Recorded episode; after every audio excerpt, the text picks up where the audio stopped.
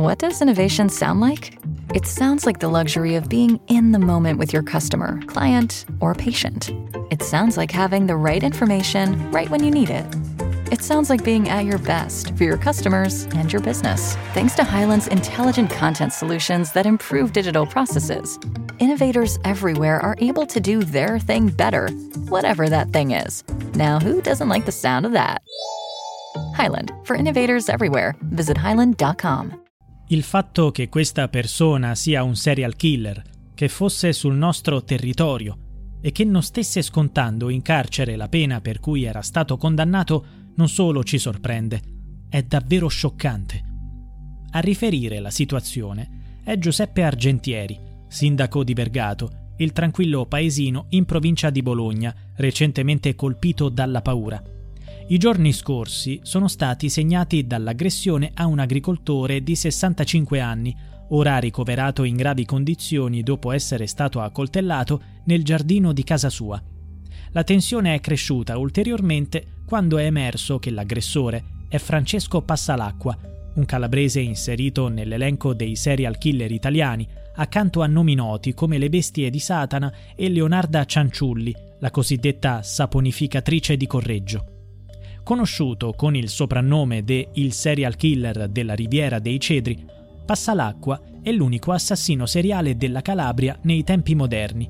Tra il 1992 e il 1997 ha insanguinato il territorio del Cosentino con quattro omicidi, per i quali è stato condannato all'ergastolo. In carcere, però, ci è rimasto soltanto una ventina d'anni. Da tre anni, infatti, era tornato in libertà per buona condotta era stato affidato a una comunità di Vedegheto, un comune sull'Appennino bolognese vicino a Vergato. Negli ultimi tempi gli abitanti di quei luoghi lo avevano visto girare in bicicletta, riservato e solitario, senza mai creare problemi. Nessuno era a conoscenza del suo orribile passato e dei segreti inconfessabili che custodiva. Poi all'improvviso la sua furia omicida è riemersa. I fatti risalgono al 4 gennaio scorso, quella mattina, passa l'acqua, ha cercato di soddisfare la sua sete di sangue con l'omicidio, per fortuna senza successo, di un agricoltore 65enne di Tolè, Vergato. In quel momento l'agricoltore era intento a dare da mangiare ai suoi animali. Passa l'acqua gli ha inflitto una serie di coltellate con la stessa foga di quando era il giovane killer della Riviera dei Cedri.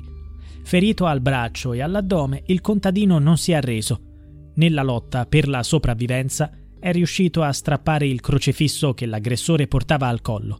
A questo punto Passalacqua è fuggito, mentre la vittima ha prontamente chiamato i soccorsi.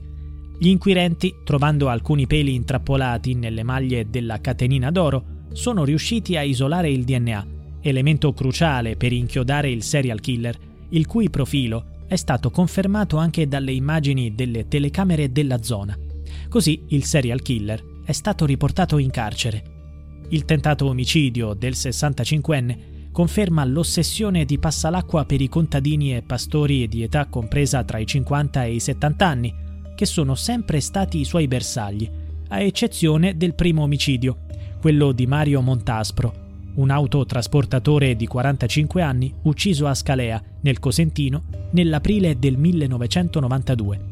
All'epoca il giovane assassino di soli 24 anni era entrato nella sua casa e lo aveva lapidato con un grosso blocco di cemento, frantumandogli il cranio. Gli investigatori stabilirono che Passalacqua aveva attirato la vittima al bar quella sera, notando un mazzo di banconote nel portafoglio dell'uomo. Successivamente si era introdotto nella sua abitazione con l'intento di rubargli i soldi. La scoperta del corpo fu effettuata da una vicina, allertata dai familiari di Mario, incapaci di mettersi in contatto con lui. La sorella, Maria Montaspro, ha raccontato in un'intervista. Avevamo delle camicerie. Quel giorno mio fratello avrebbe dovuto caricare il camion, ma non rispondeva al telefono. Pensavamo si fosse addormentato.